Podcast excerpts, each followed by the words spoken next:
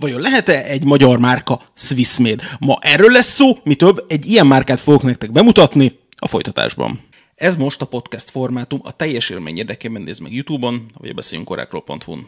A kétezer-huszonhármas őszi nemzetközi órabőrzén találkozhattunk először a Solen Watch-sal, akik Kelet-Magyarországról álmodtak nagyot, és úgy gondolták, hogy ők csinálnának egy saját márkát, ami nyilvánvalóan angolul hangzik, viszont Svájcban készül. És hát a kérdés nyilván az, hogy ez hogyan lehetséges. Mert nagyon sokféleképpen neki lehet futni az óragyártásnak, nézzétek meg, ahogy például az Evolvens csinálta, hogy István alapvetően mérnök ember, és ő kitanulta az óratok, számlap, mutató és minden készítésnek a csinyát, binnyát, és így állt össze az Evolvens. De mondjuk például ott van az Astron, akik alapvetően távol-keleten gyártatnak órákat, távol-keleten rakatják össze, és amikor Magyarországon megérkezik, akkor ők csak úgy felteszik a polcra és árulják, viszont a szervizelést azt itthon végzik. Van még egy olyan út, amit például Jobbágy Balázs csinál, hogy különböző modkit gyártóktól összevásárolgat alkatrészeket, és ő önmaga rakja őket össze, és így lesznek az órák. De a Solen Watch úgy döntött, hogy egy olyan céget keres meg, akik úgynevezett private label órákat gyártanak, van a négy évtizedes gyártási tapasztalatuk, mindenféle területen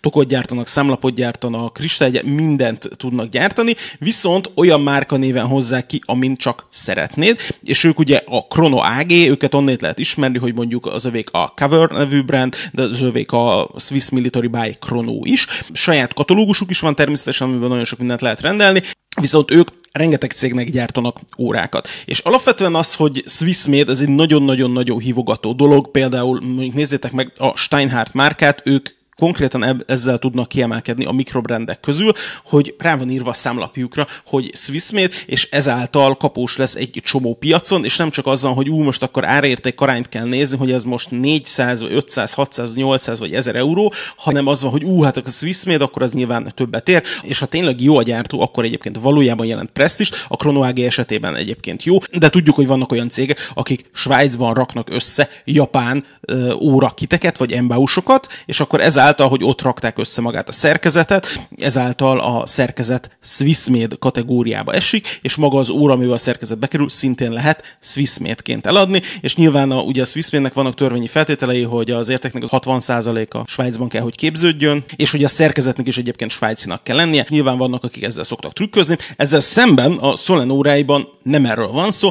Az egyik nálam lévő órában Sellita es vé kétszáz van, a másik nálam lévő órában pedig egy ronda automata szerkezet van, hogy mind a kettő Svájcban gyártott, és nem idézőjeles Swiss Made. Természetesen mindkét gyártóról lehet vélelmezni, hogy vannak olyan alkatrészei, amiket Svájcon kívülről származtattak, és Svájcon kívülről érkeznek, és Svájcban csak összerakják őket. Gyakorlatilag a modern svájci óragyártásnak az egyik sajátossága, és nem csak kisgyártókról kell beszélni, a Swatch Groupnak is tudjuk, hogy vannak olyan tokjai, amik a távol-keletről érkeznek, tehát hogy ebben alapvetően semmi meglepő nincs. A Ronda er száz ötvenessel kapcsolatban egyébként két legenda is terjed. Az egyik az az, hogy ez egy e té á huszonnyolc huszonnégy klón, ami méreteire tekintve igaz rá, de a felépítésével kapcsolatban egyáltalán nem, míg a Sellita es vé kétszáznál vannak olyan alkatrészek, amik mondjuk kompatibilisek egymással, itt azért nagyban más felépítésről van szó, másrészt ez egy kétezer-tizenhatos szerkezet, és a Rondának nem az első mechanikus szerkezete, mert ők korábban még a hetvenes években gyártottak már mechanikus szerkezeteket,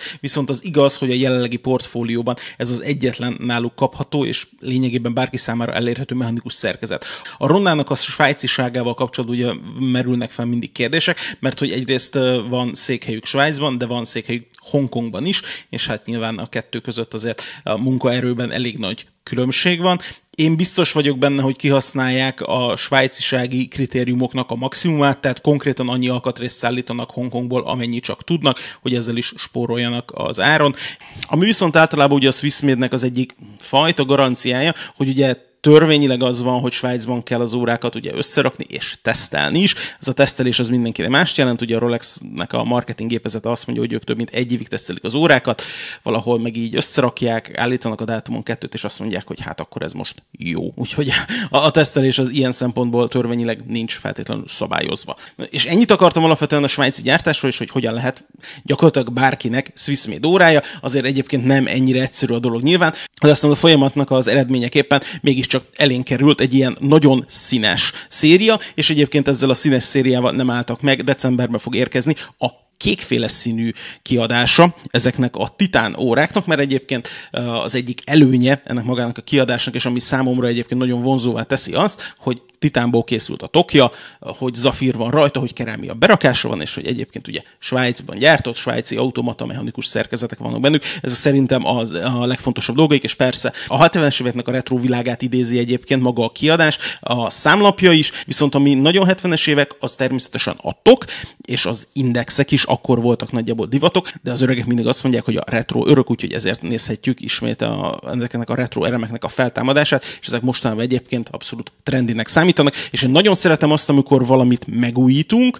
de nem, a, nem az, hogy leporoljuk a régi verkeket, és szerzünk negyven-ötven éves verkeket, és azokkal támasztjuk fel az órákat, hanem a lehető legmodernebb technológiával csinálunk valamit, ami hasonlít arra, ami a hetvenes években volt. Szerintem ez az, ami alapvetően előre mutat, mert a hetvenes években, amikor ezek divatok voltak, akkor se az volt, hogy valami régit poroltak le. Egyébként a folyamatos visszafelé nézésnek szerintem olyan sok teteje nincs, viszont az teljesen jó, amikor egyfajta stílus elemeket használunk, és beletesszük a legmodernebb technikát, ezzel összehozunk egyfajta ilyen ötvözetét a dolgoknak, és szerintem ez alapvetően előremutató. Na de sokat pofáztam, nézzünk rá az órákra.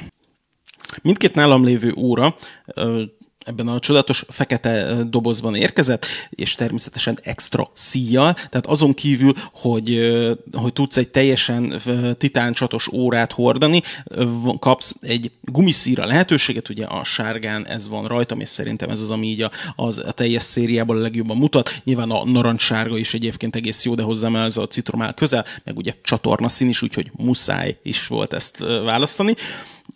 Nekem még nagyon szimpi egyébként a háromszáz méteres vízállóság, mert persze azt mondja az ember, hogy pff, igazából száz méter fölött mindegy, de amúgy meg természetesen nem az. De hogy meg az ember lelkének azért jót tesz, hogy azért mégse azon, hogy jó, izé száz méteres vízállóság, amit sima tömítő gyűrűkkel is meg lehet csinálni, hanem hogy rendes menetes koronazár van benne, és nyomáspróbálva is van háromszáz méterre, legalábbis a gyártó szerint. Üvegbetétes menetes hátlemezzel, hogy a szerkezetet is tudjuk egyébként rajta nézni, és pont a feketében van egyébként a, a rondos szerkezet, a, amiről egyébként beszélünk. Az Órafórum nevű baráti társaságban el is vittem ezeket az órákat, és egyébként ott merült föl, hogy te figyelj már, ez itt így micsoda, és így megnéztük a felfüggesztését, hát hogy a csapágyak mellett az ott nagyon úgy tűnik, mint amit mondjuk a La Jouperé, vagy mondjuk a kilences mióta használ, viszont a felépítése meg nem japán volt, nyilvánvalóan svájci volt, viszont a színek meg nem stimmeltek, és akkor éles szemű barátok kiszúrták, hogy hát bizony, ez itt egy ronda. Imádom ennek az órának egyébként a minimalizmusát, az, hogy alapvetően semmi nagyon tolakodó nincs rajta, talán egyébként a, a logó is egy picit szolidra sikerült, tehát hogy, hogy azért mégis az, hogy nyilván nincs agyon hangsúlyozva, sokkal hangsúlyosabbak szerencsére, vagy sajnos a tulajdonságok, amik az aljára fel vannak tüntetve, az, hogy titán, az, hogy automata az óra, az, hogy háromszáz méteres, vagyis hát ezer lábas vízállóság van rajta. Nagyon tetszik a másodperc mutatón, hogy, hogy nem izét, nyalókát kapott, nem, hogy egy négyzet halad át rajta, és hogyha megnézitek, van egy nagyon érdekes részlete. Az óramutató, hogyha pontosan mutat valamelyik órának az indexére, akkor a másodperc mutatón lévő négyszög, az pont befér az óramutató végén lévő fekete és az index közé. Tehát, hogy ez ilyen, ilyen apró részlet, és ez nekem nagyon tetszik, ez már-már kubista művészetnek számít egyébként ebben a formában. Az óramutatóknak ez a nagy szögletessége, ez egyébként tetszik, ez, ez is természetesen a retro hatást erősíti. A feketén amúgy annyira nem látszik az indexeknek az oldalsó fém szegélye, ez a sárgán sokkal látványosabb, de nyilván a fényelnyelődés, meg minden ilyesmi tulajdonságok miatt. Természetesen uh, lumineszkáló, de nem bé gé dupla vé kilenc, hanem szerintem Superluminova van uh, rajtuk. Nyilván mind a két szerkezet ugye automata, kézihúzós is, és gyorsdátum állítási lehetőségeket is tartalmaz. Mindkét kristályon van á er réteg, tehát egy tükröződésmentes réteg, és ahogy látom egyébként a belső felén van, és nem kívül, ami azért előnyös, mert ugye egy, egy nagyon faramúci helyzet az, amikor az á er réteg karcolódik meg a kristályon, de a, de a kristály maga nem, és akkor így látod a, a karcot, és azt hiszed, hogy karcot, miközben az á er réteg tűnt el, és erre egy megoldás az, hogyha a belső felén van. Mikroállítási lehetőségekből nem állunk annyira fényesen, a, a csatnak a végén természetesen van három darab furat, amivel egyébként lehet. Rendesen úgynevezett scissor clasp van rajta, rajta. Ez nekem nagyon tetszik, a, a csatja pedig nem mart, hanem hajlított titánból van. Szerintem egyébként ez is, ez is teljesen jó. Dupla biztonsági csatja van, szóval szerintem sem a szíra és sem a csatra nem tudunk nagyon panaszkodni. Maga a szí tartalmaz félszemet, tehát hogy egész jól csukróra lehet állítani. A végszem mögötti félszemet tudja kivenni, és ez teljesen jó. Tömör végszemjei vannak, amikben egyébként gyors kioldók vannak. Ezt van, aki szereti, van, aki nem szereti. Ilyen azok közé tartozok, aki, aki szereti, mert azért az mégiscsak tök jó, hogy fogod magad, és akkor bármikor lényegében tudsz csatot cserélni rajta, és a gumit azt fémjától tenni, és akkor nem kell az, hogy izé stifteket kiszedünk, megkarcoljuk az órát, megkarcoljuk a, a testet, megkarcoljuk a végszemet, vagy bármit, hanem hogy ezt így fogod. Persze ennek meg az a veszélye, hogy ha esetleg beakad valamibe, és úgy rángatod, és izé, akkor ki tud jönni. Ettől a részétől én személyesen nem tartok, vannak akiket ez visszatart, de szerintem egyébként ez tök rendben van, és én ezeket a fajta kényelmi funkciókat mindig támogatni tudom.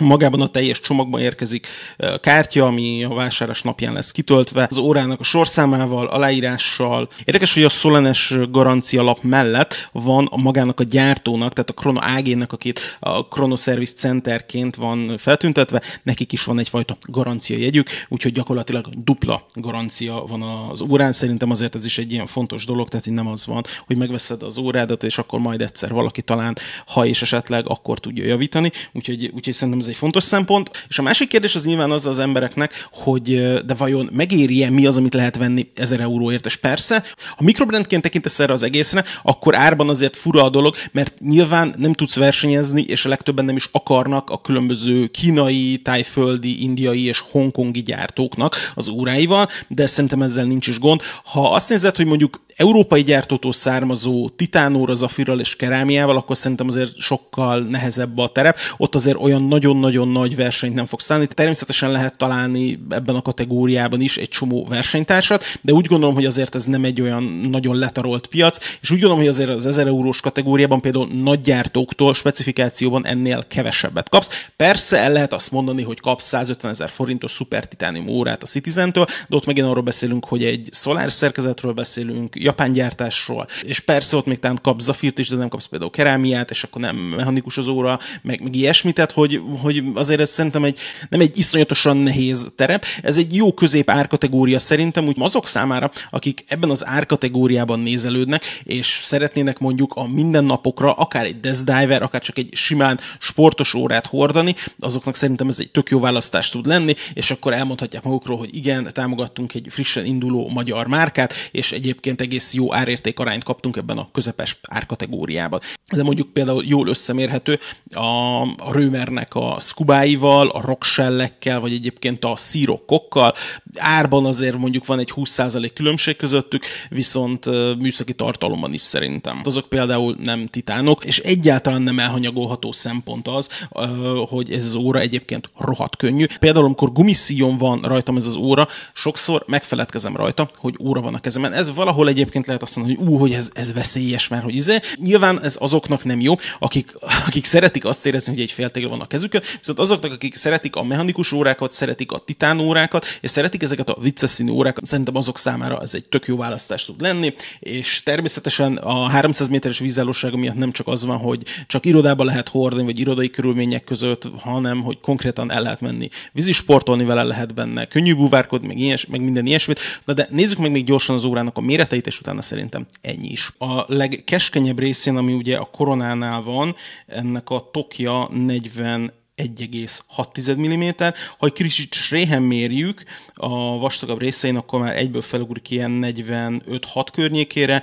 úgyis az átmérője az, ami számít. A hossza negyvenkilenc milliméter, ami egyébként egy tök jó dolog, mert sokszor van az, hogy van egy negyvenkét milliméteres órád, viszont mondjuk ötvenhat milliméter a hosszúsága. Ugye ennek a, a C formájú toknak a tömör fülei azok, amik miatt ez a fajta hosszúság igazából nem is hossznak, hanem rövidségnek számít. számít, úgyhogy szerintem ez egy, ez egy teljesen jó dolog, és ettől lesz az óra ennyire kompakt. A szíja egyébként kicsit vicces, mert huszonegy milliméter, az nem feltétlenül a, a legjobb szíj szélesség egyébként, mert ugye a húszat meg a huszonkettőt szeretjük. A huszonegy milliméteres szélességben azért nem, annyi, nem annyira sokan gyártanak szíjat, mint mondjuk a, a kerek húszas vagy huszonkettesben. A vastagsága tizenhárom milliméter, még úgy is, hogy egyébként domború a zafírja, és üvegbetétes a hátlemeze. Szerintem azért ez egy egészen jó vastagságnak számít egy sportórától. Maga a szíja egyébként enyhén keskenyedik, mert ugye itt a tetején huszonegy milliméter, viszont a csatnál már csak tizenkilenc, úgyhogy ebben is van egyfajta ilyen kis keskenyidős trend, viszont ezt nem csinálják annyira durván és látványosan, mert például én ezt elsőre ki sem szúrtam. A gumiszíjának egyébként tök jó a textúrája, egész jó a fogása, maga az anyaga egyébként egy kicsit merevnek számít, viszont, viszont nagyon jó a tartása, tetszik, hogy belül bordázott, ez ugye elvezeti a vizet, izzadságot, minden ilyesmit. Titánból van a csatja, és jelölt is, tehát hogy konkrétan a Solennek a logóját meg lehet rajta találni, amit egyébként természetesen a koronán is meg lehet találni. Ugye ezek ilyen apró, finom részletek, amiket általában az ember szeretni szokott, és a hátlemezén még van egy fontos dolog, amit, amit nem mondtam el, hogy ugye ezek az órák is sorszámozottak. Látszik is, hogy ez a tizenhatodik a háromszázas kiadásból. Úgyhogy ennyit szerettem volna most elmondani a Solen Watch-nak az óráiról. Hogyha tetszett, akkor a webshopjukban meg tudjátok nézni őket. Reméljük, hogy hamarosan órásboltok polcain is lehet velük találkozni, de a következő órabörzén biztos vagyok benne. Találkozunk legközelebb. Sziasztok!